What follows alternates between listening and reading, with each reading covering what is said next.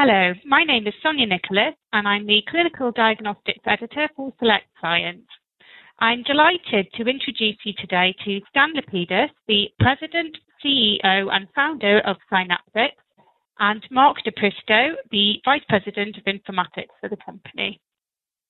SynapDx is a private company which is developing laboratory diagnostic services for autism and neurodevelopmental disorders with the initial goal of enabling earlier detection of autism spectrum disorders. Gentlemen, thank you for joining me today.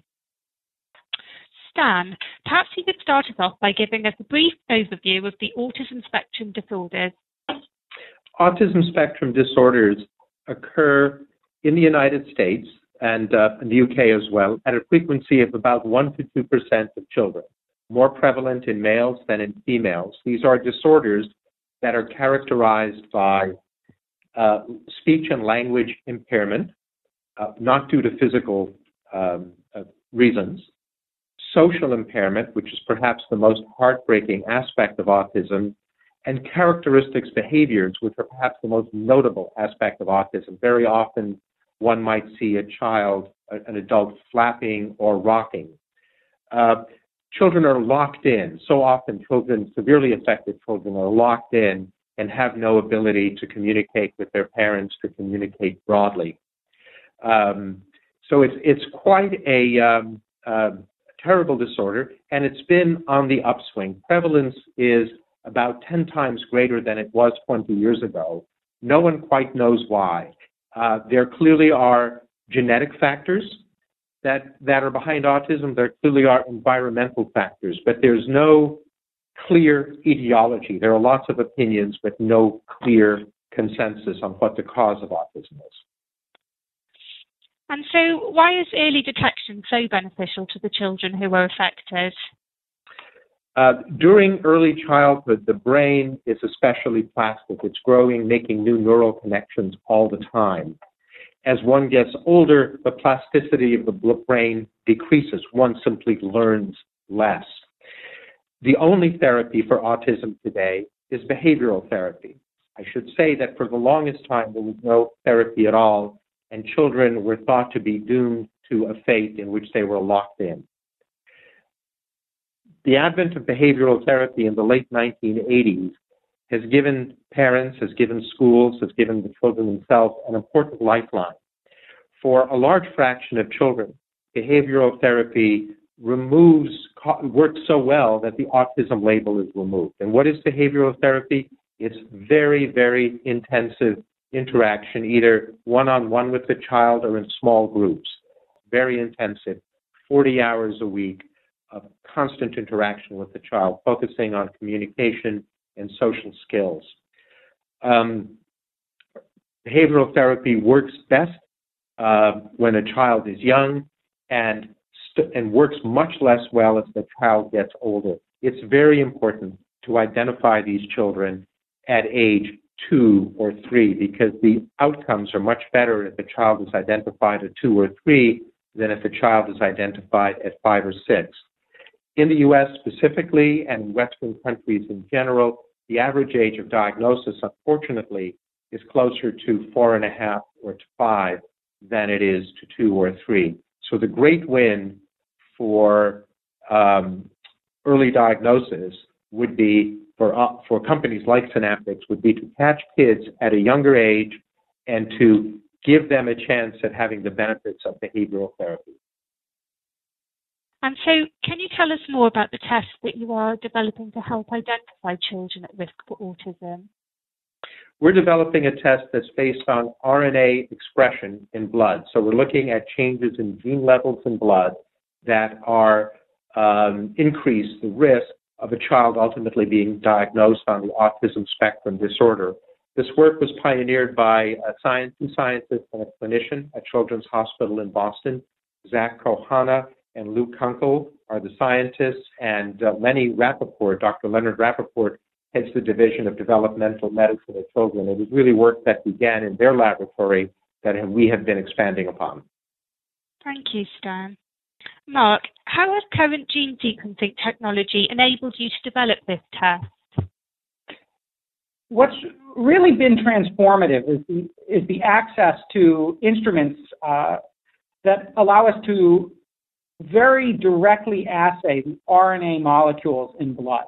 So it would have been impossible 20 years to do this at all. 10 years ago, we would have been forced to use a microarray based technology that had um, lower fidelity and, and was more rigid than what we can do today. And today, with next gen sequencing, we can we can really look at a high fidelity, very flexible assay that lets us look at many aspects of expression in cells, uh, and is just fundamentally more informative than what we could have done before.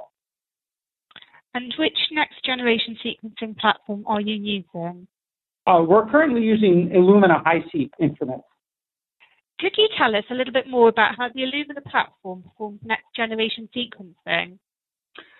Sure. So it really begins as a, at the preparation of blood samples from patients and, and, and turning these into RNA libraries, which is actually the molecules that we want to count and use in our assays. Uh, this is historically an extremely challenging thing to do reproducibly and do it with high accuracy. And it's an area that we've invested, uh, so we've developed a proprietary method that performs extremely well at, at doing that uh, conversion from blood to RNA. Uh, the second piece is where the Illumina instrument actually becomes involved. Mm-hmm. This is really, from our perspective, leveraging what is a very large scale DNA sequencing effort. This is, for instance, at Illumina itself or at, our, at the, my former uh, place of work at the Broad. We simply convert our RNA molecules into DNA and then are directly assaying those. But fundamentally, this produces what is a raw data type. It's just observations of molecules without any context. They're not on the genome or related to genes in any meaningful way. And that really segues into our third piece, which is another area we've invested heavily and have a proprietary technology that's really allowing us to very accurately place those molecules on the genome so we can understand them in, a, in, a, in the context of the genome. We can count accurately the expression of different genes and feed that into a feature and machine learning pipeline that allows us to identify signatures for autism in the blood. Thank you very much, Mark. Stan, can you tell us about the STORY clinical trial that you were undertaking?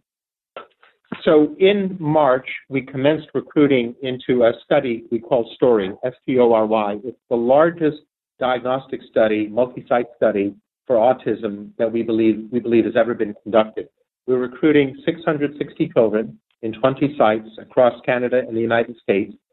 Um, each child is evaluated. Uh, these these children are recruited at developmental medicine centers or at autism centers. So they have been referred uh, because of symptoms of developmental delay, which could be associated with autism or other developmental disorders. This is a referral population.